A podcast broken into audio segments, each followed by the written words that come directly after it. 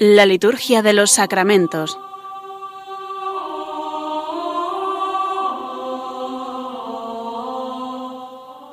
Con el Padre Juan Manuel Sierra.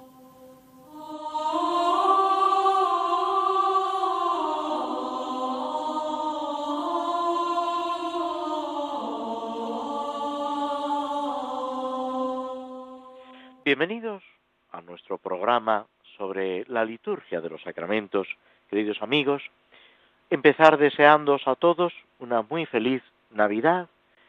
Estamos no solo en la octava, sino que se puede decir todavía con ese sabor de la celebración, de ese misterio litúrgico del nacimiento del Señor, que se actualiza. Por eso, en la liturgia y durante toda la octava, se repite, hoy nos ha nacido el Salvador.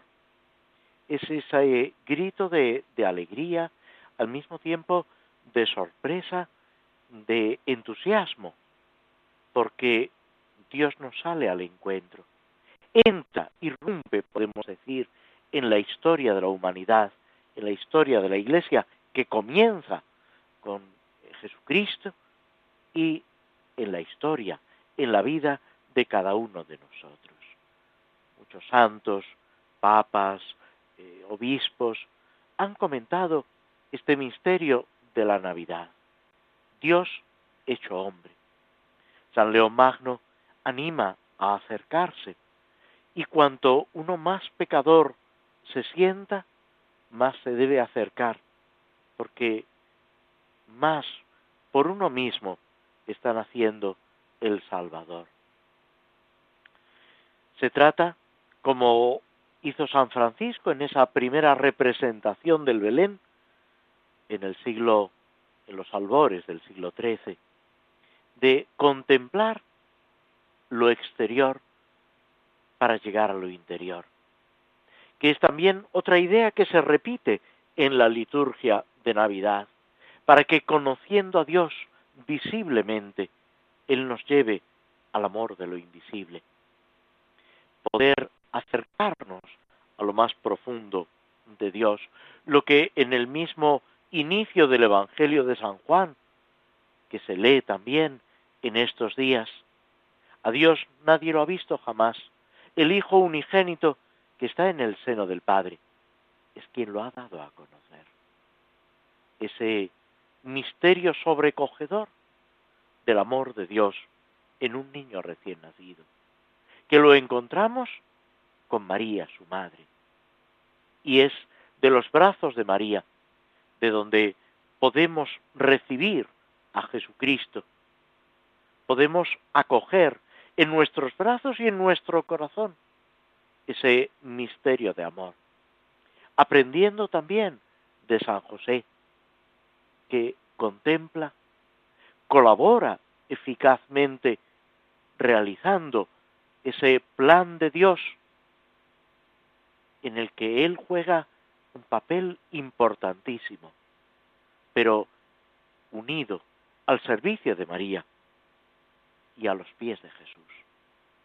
Y cada uno de nosotros, aprendiendo esa lección, debemos involucrarnos en el trato con el Señor que nace, disfrutar de su presencia, pedirle al Señor que lo vivido en la noche de, Navidad, en Nochebuena y en el día de Navidad, se prolongue no sólo durante toda la octava, sino para siempre en nuestra vida, aprendiendo esos criterios evangélicos que Dios nos enseña en la cueva de Belén que Dios nos enseña en esa clase magistral que desde el portal el Hijo de Dios, con María y con San José, nos están dando.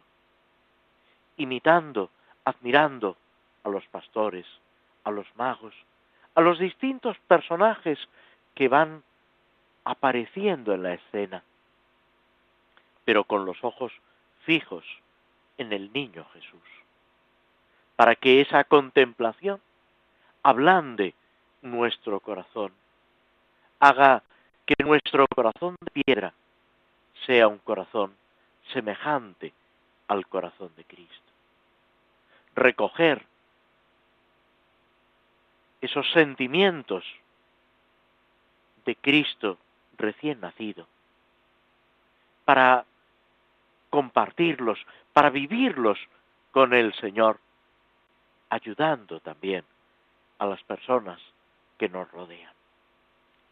En estos días de la octava de Navidad, nos encontramos con una serie de santos que se celebran si tomáis en las manos el oficio divino, la liturgia de las horas, es curioso, porque laudes, lo mismo que la misa, va recordando, celebrando estos santos que son como el cortejo que acompaña al Hijo de Dios. Hoy San Esteban. Después San Juan, apóstol y evangelista.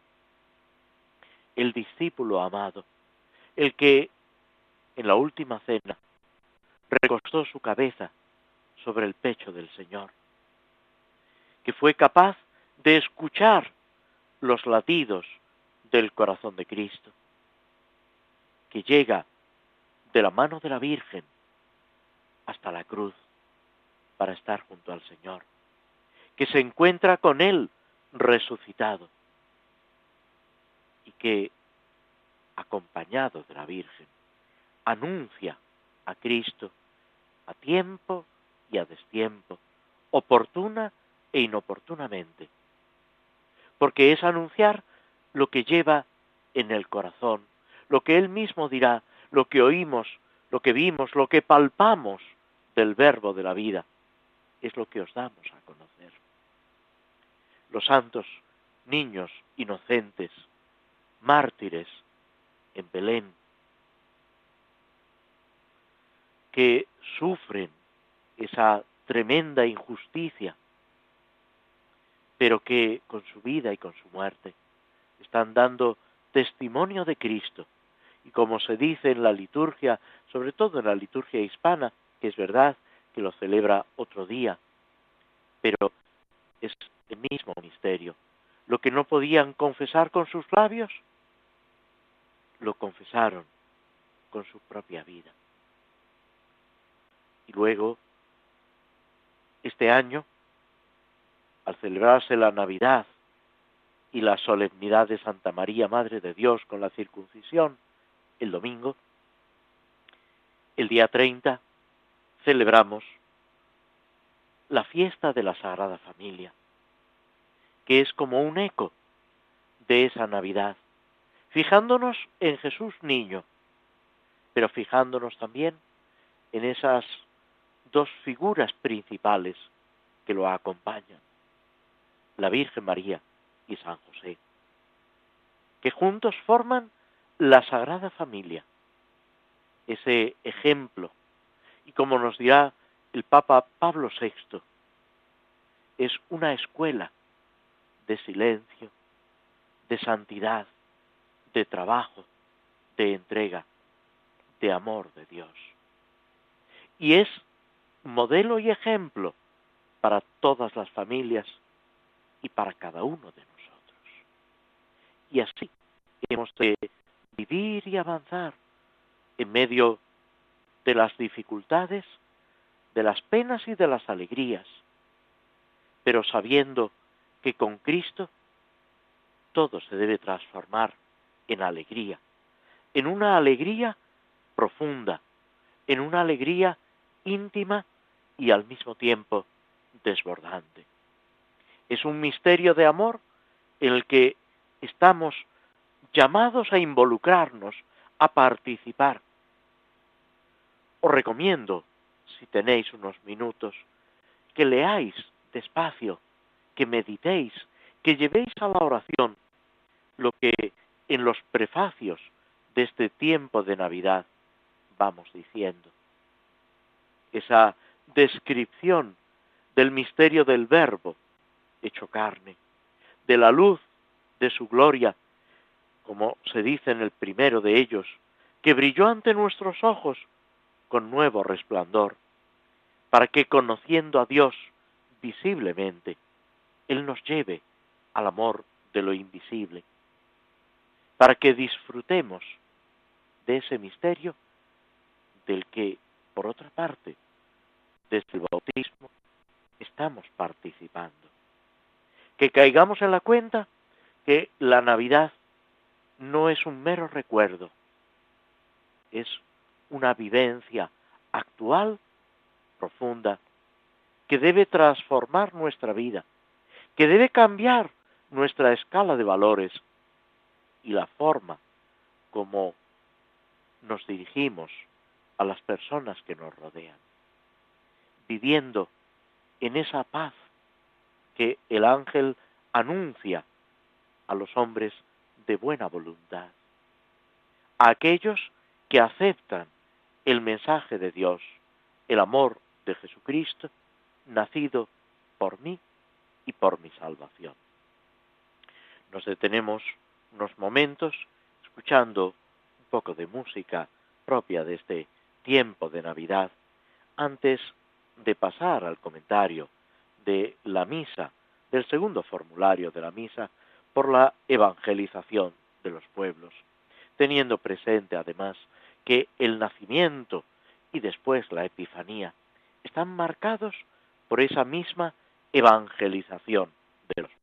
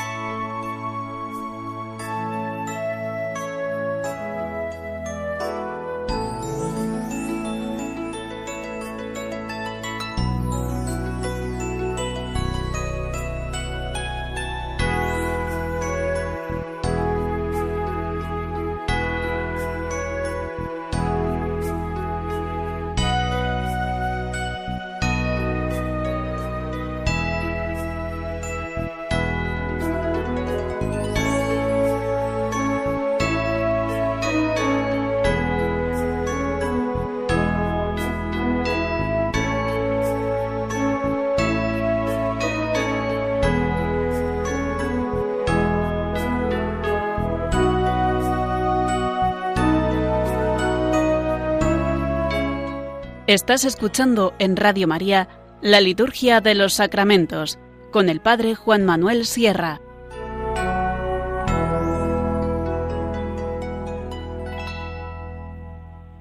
Antes de proseguir con la misa por la evangelización de los pueblos, tomamos una poesía al Niño Dios de Rafael Morales. El alba tomó cuerpo en tu figura, el aire se hizo carne, los rosales desangraron sus rosas virginales para crear tu piel silente y pura. Desparramó la brisa su ternura, la luz cuajó en tu forma sus cristales, la luna derramó sus manantiales para crear en ti nuestra aventura. Divinidad que, tan pequeña y suave, se hace niña en tu carne redentora, en lo infinito ni siquiera cabe. En ti la eternidad tiene su aurora. En ti nada se halla que se acabe, oh alba de Dios que entre la paja llora.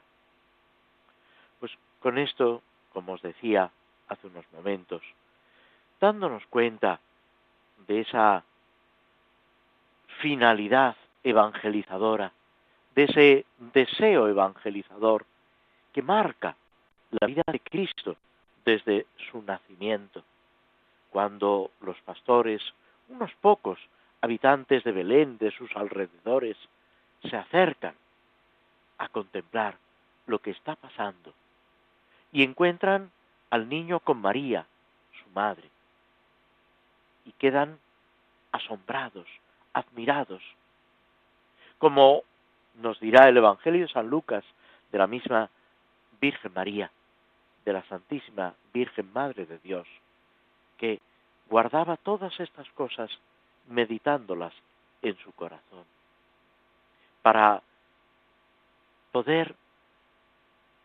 vivirlo y compartirlo. Y esa es la clave. Y eso es lo que la Iglesia a lo largo de los siglos está intentando, procurando, con todos los medios a su alcance y al mismo tiempo intentando despertar en el corazón de cada cristiano, de cada bautizado, ese anhelo comunicador, evangelizador, para que todos conozcan a Cristo, ese amor de Cristo que nos transforma. La antífona de entrada de esta segunda misa por la evangelización de los pueblos está tomada del Salmo 95, versículos tercero y cuarto, pero tiene ese mensaje, esa connotación universal. Contad a los pueblos su gloria, sus maravillas a todas las naciones, porque es grande el Señor y muy digno de alabanza. Y en este contexto de la Navidad, esa grandeza del Señor se muestra precisamente en su pobreza, en su humildad, en ese ir perseguido. Es esa aparente contradicción de Dios que rompe por completo nuestros esquemas. Dirá San Pablo, cuando me siento débil, entonces soy fuerte. Y tenemos que decirle, has comprendido el Evangelio, has comprendido la enseñanza de Dios en Jesucristo. Cristo reina desde la cruz. Cristo es proclamado rey en su pasión. Pero también los magos de Oriente, cuando le ofrecen oro, incienso y mirra, están reconociendo su divinidad, su realeza y su humanidad. Y es lo que todos y cada uno de nosotros debemos reconocer y anunciar. Es la gran noticia que los apóstoles comunicaban por todo el mundo y que en su tiempo escandalizaba y que hoy sigue escandalizando. Y sin embargo, es la única salvación posible. Fijarnos y aprender de Cristo, pobre, manso, humilde de corazón, y encontrar en Él nuestra riqueza. Saber que Él es nuestra única riqueza, lo único que dura para siempre. Los ruidos, las luces de Navidad se acabarán. Pero el amor de Dios hecho hombre es lo que no se acaba y lo que transformando nuestro corazón nos puede hacer participar de esa eternidad de Dios. Y la llamada se dirige al mundo entero. Nadie queda excluido de la salvación. Es lo que se subraya, sobre todo en la Epifanía, esa manifestación a todos los pueblos, a los paganos, a los que no eran del pueblo de Israel, a los que no habían escuchado el anuncio de los profetas.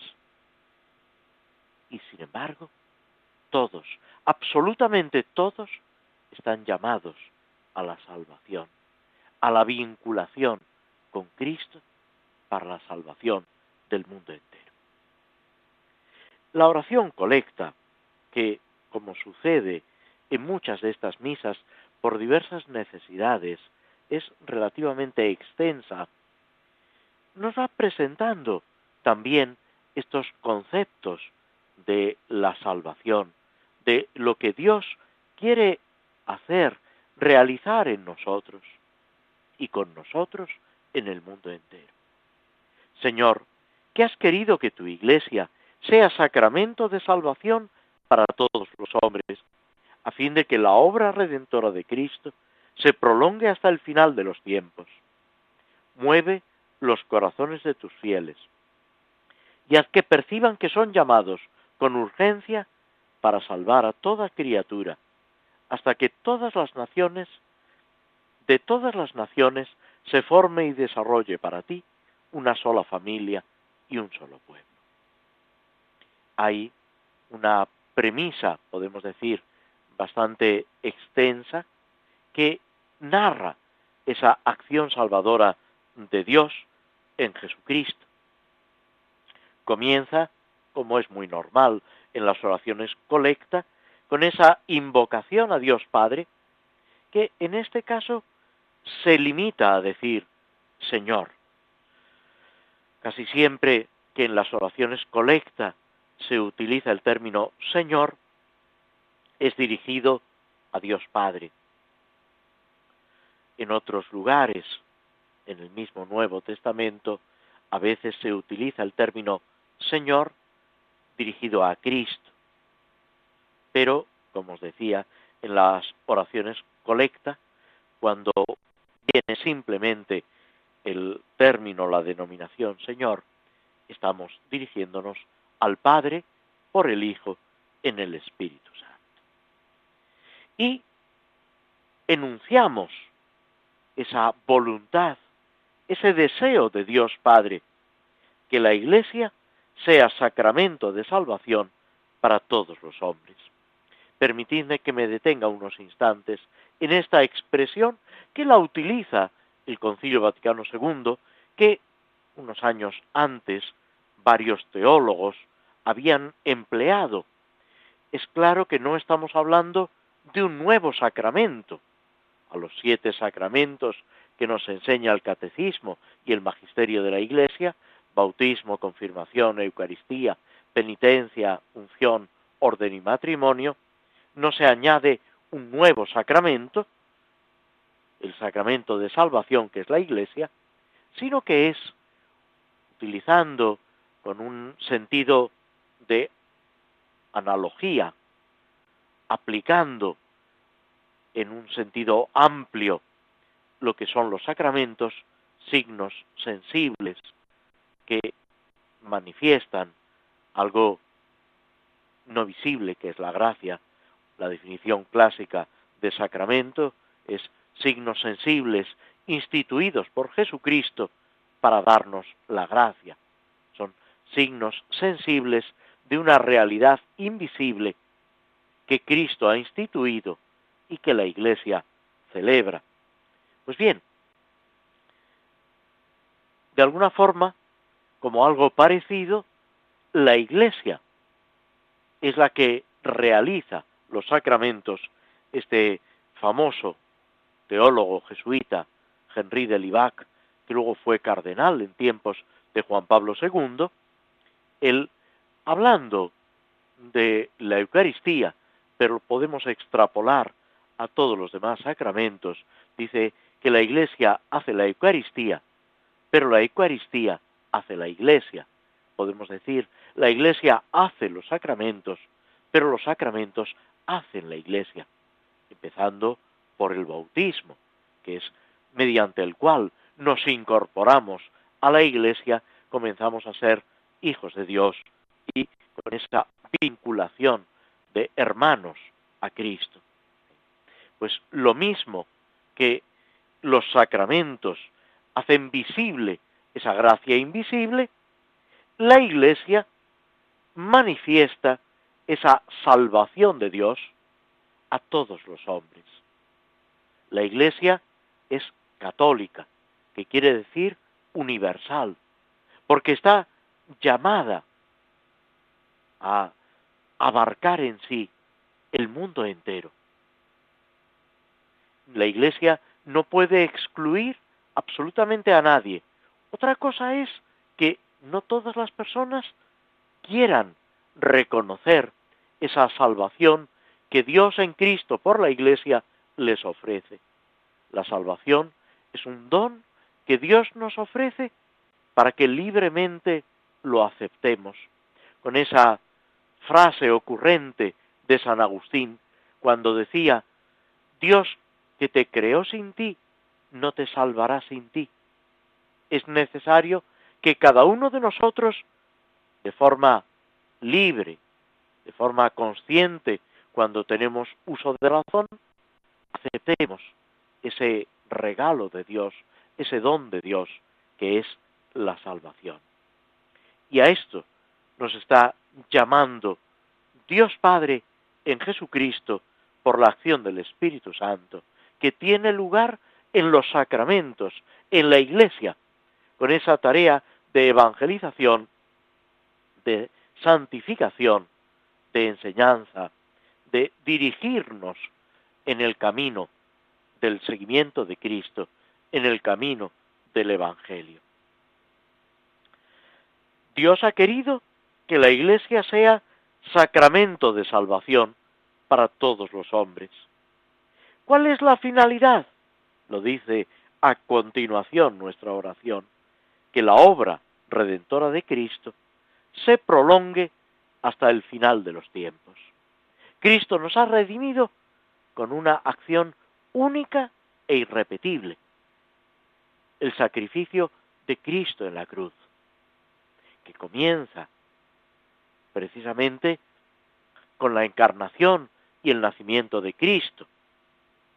Por eso se puede subrayar como el momento de mayor abajamiento de Cristo, la encarnación y el nacimiento, como lo hace sobre todo el evangelista San Juan, aunque también, como subraya San Pablo, ese momento de mayor humillación lo podemos descubrir en la pasión y muerte de cruz. Con esa frase de San Pablo, me amó y se entregó a la muerte por mí. Sentir, vivir, experimentar la pasión de Cristo como algo que brota del amor del corazón de Cristo, pero que se dirige a mí, a cada uno de nosotros en particular, porque Cristo nos conoce a cada uno en particular y como buen pastor llama a cada oveja por su nombre y nos pide que vivamos en esa comunión de amor con Él por encima de todo. Y esta obra redentora de Cristo está llamada a perpetuarse en los sacramentos, sobre todo en la Eucaristía, gracias a la Iglesia, hasta el final de los tiempos, hasta que Cristo vuelva en majestad.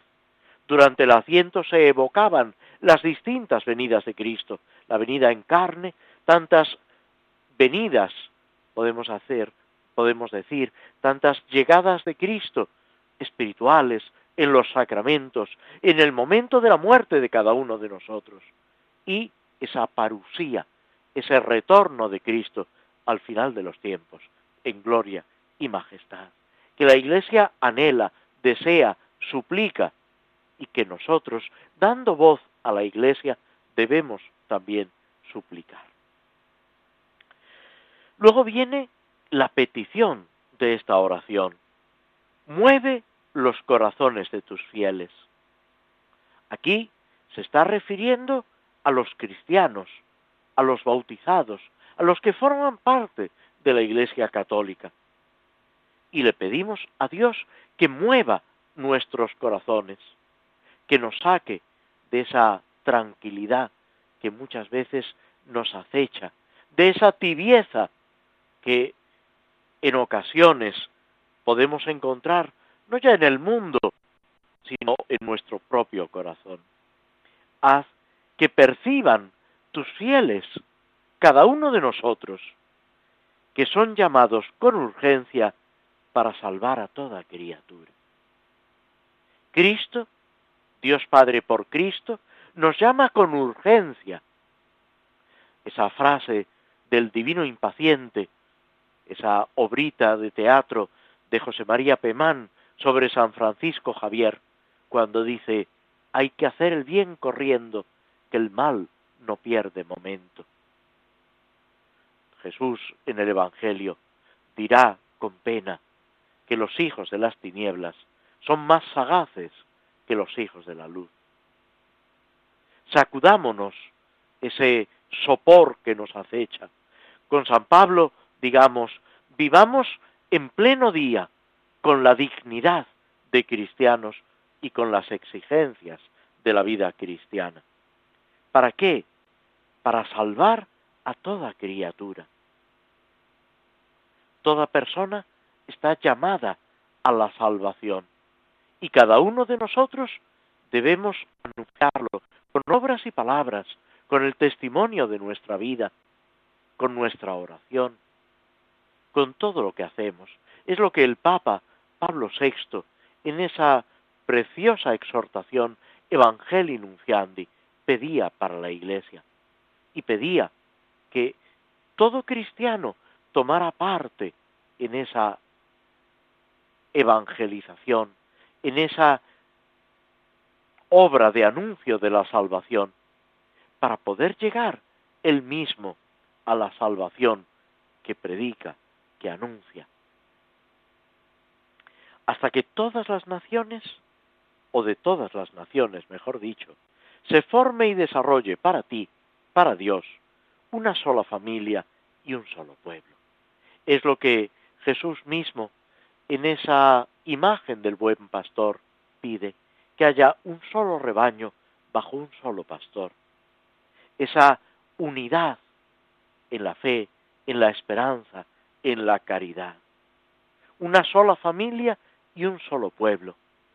Como pedíamos de la mano de Isaías a lo largo del tiempo de Asiento, que ya no haya guerras, enfrentamientos, odios, sino que en todo el Monte Santo y en el mundo entero, ese amor de Dios, esa armonía, esa paz y ese conocer profundamente a Dios sea lo que nos mueve, lo que nos anima, lo que colma de gozo nuestro corazón.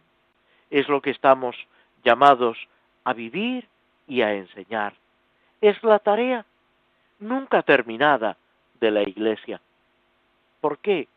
Porque siempre la Iglesia tiene que estar intentando llegar a todas las personas y porque gracias a Dios vienen a este mundo nuevas personas que hay que también hacer partícipes por los sacramentos de la gracia de Dios. Pero, ¿cómo van a creer, dice San Pablo, si no se les anuncia? Y ahí entra esa urgencia evangelizadora que debe ser siempre para nosotros un ideal y un deseo profundo. Nos detenemos de nuevo unos momentos escuchando un poco de música antes de proseguir con nuestro comentario a los salmos.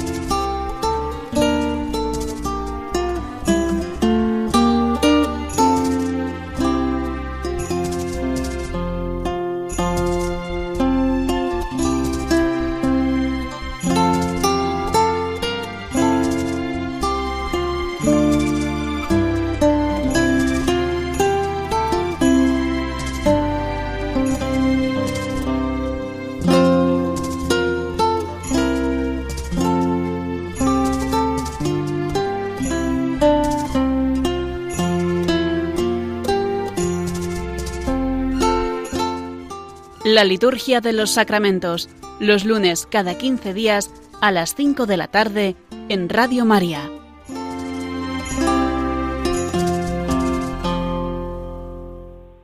Tomamos otra poesía, esta vez del célebre poeta Gerardo Diego, Niño del Sí.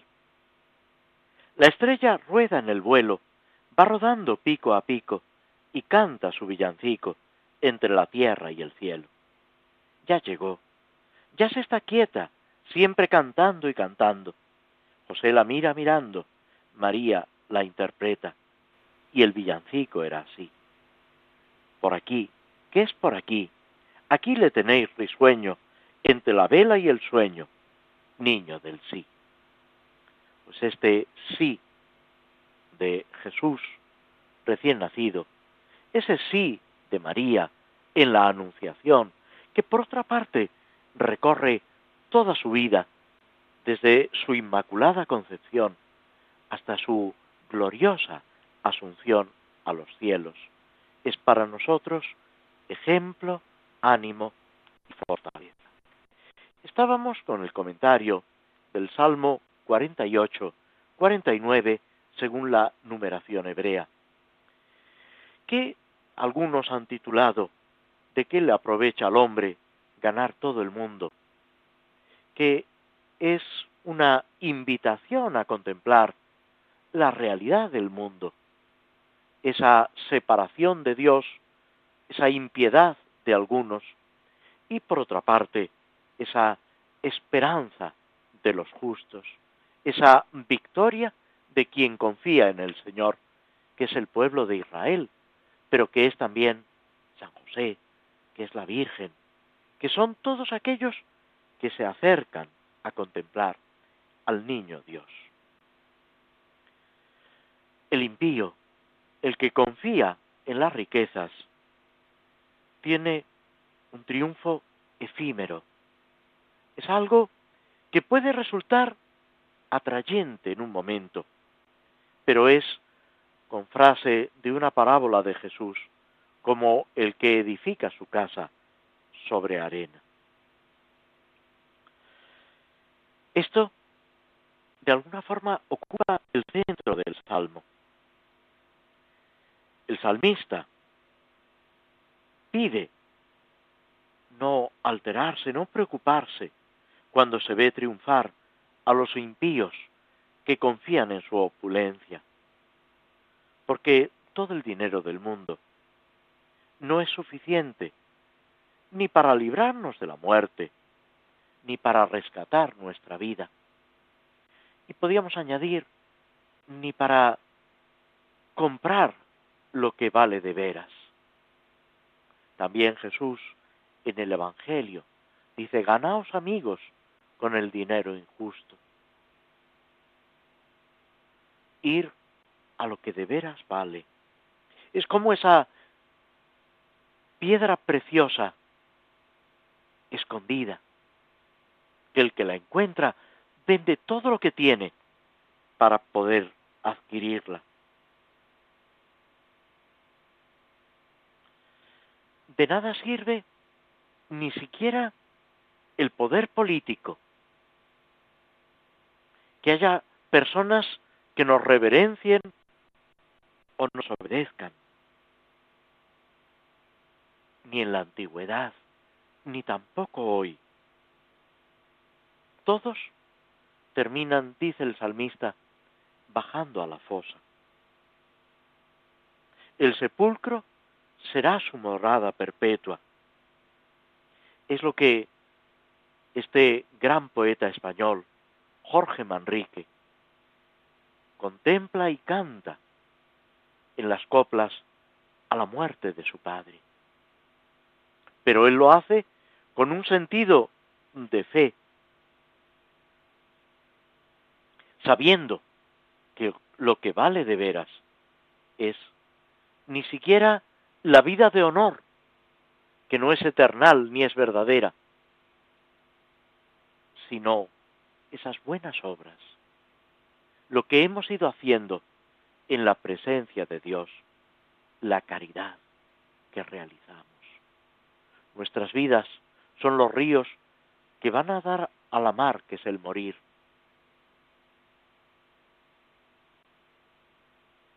Se nos avisa que tanto ricos como pobres llegan al final de su vida, que no hay que enorgullecerse de nada y que debemos poner nuestra meta, nuestra ilusión, precisamente en el amor de Dios. Dirá Jesús, buscad primero el reino de Dios y su justicia, y todo lo demás se os dará por añadidura. Y Santa Teresa de Jesús se lo dice a sus monjas, de cosas que pasen no hagáis caso, buscar lo que vale de veras. Que en estos días de Navidad, contemplando a Jesús pobre, recién nacido, necesitado de todo y de todos, aprendamos también nosotros esta lección, que la contemplación del niño Jesús en el portal de Belén, pobre en el pesebre, nos haga comprender y valorar la única riqueza. Nos detenemos de nuevo unos instantes con un fragmento de la melodía del Señor de los Anillos antes de pasar brevemente al comentario de esta obra de Tolkien.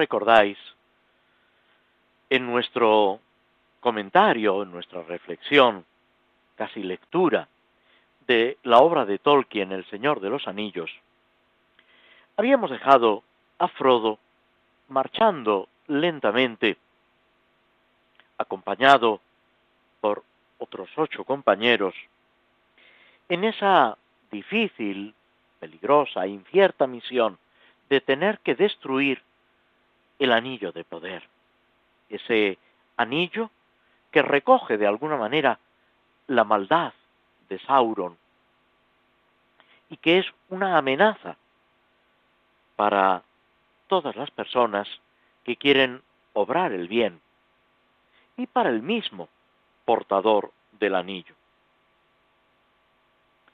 Parece, al comenzar este camino, en medio del invierno, podemos decir, en una época como en la que ahora estamos, que se avanza lentamente, que casi no progresa la misión que han recibido. Y fijaos que esto nos puede suceder con mucha frecuencia en las tareas que emprendemos, incluso en nuestra propia vida espiritual. Puede parecer que no avanzamos. Y sin embargo, lo importante es no detenerse ni salirnos del camino. Las prisas, dirá San Ignacio de Loyola, no son de Dios. Lo importante es lo que los antiguos autores espirituales decían y recomendaban, la santa perseverancia. Mantenernos en ese camino, con el día a día, intentando en cada momento, con ilusión, con confianza, hacer todo lo que podamos, ir avanzando, no confiando en nuestras fuerzas, sino en el poder de Dios, en la gracia de Dios, que como se pide en varias oraciones, nos preceda y acompañe, para que en todo podamos cumplir esa voluntad de Dios. Ellos van confiados en la guía de Gandalf y de Aragorn, estos dos personajes que les merecen toda confianza, que es para ellos un motivo de tranquilidad. Pero, a pesar de todo, deben ir, como si dijéramos, teniendo precaución,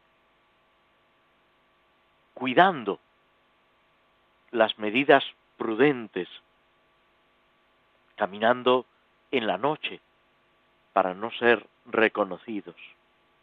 Y en su camino llegan por fin a una región desierta en ese momento, pero que antes estuvo habitada por hombres y elfos. Piensan que han dejado atrás las zonas más peligrosas. Ven ya cercanas las montañas que deben atravesar y deciden descansar. Pero Aragorn sobre todo y luego Gandalf van a descubrir en un silencio sobrecogedor y en pájaros que revolotean que el camino está vigilado. Que no pueden avanzar claramente, que el descanso que se habían prometido no pueden realizarlo. Y esto les desanima. Muchas veces confiamos en una meta inmediata y luego resulta que no es como nosotros esperábamos, que no cumple lo que nosotros habíamos pensado. Sin embargo, lo que decíamos hace un momento, lo importante es no desanimarnos, permanecer unidos, ellos en la llamada compañía del anillo, en ese grupo que forman los nueve, nosotros en esa realidad espiritual que es la iglesia, el cuerpo de Cristo.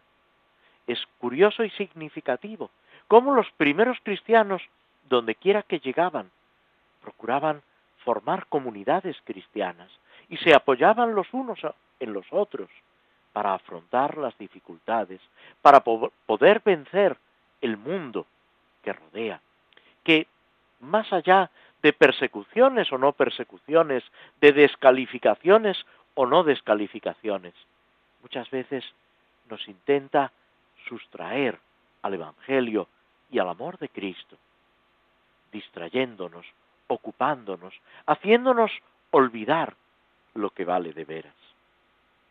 Frente a eso está la ayuda, el apoyo de los que nos rodean, de los que nos dirigen en la fe, de los que nos acompañan, de los que nos quieren. Y en nosotros debe haber la disposición espiritual y la humildad suficiente para escuchar a cuantos nos rodean, para ir creciendo en el conocimiento y en el amor de Jesucristo. Frodo y sus compañeros tienen que proseguir el camino en medio de dificultades, ocultándose hasta llegar a las montañas, donde se van a encontrar con una gran tormenta que les cierra el paso. Y con esto, Dios mediante, pasados estos días de Navidad, volveremos a encontrarnos. Mientras tanto, desearos a todos una muy feliz Navidad, un feliz y santo Año Nuevo y agradeceros, como no, vuestra presencia, vuestra compañía a través de las ondas de Radio.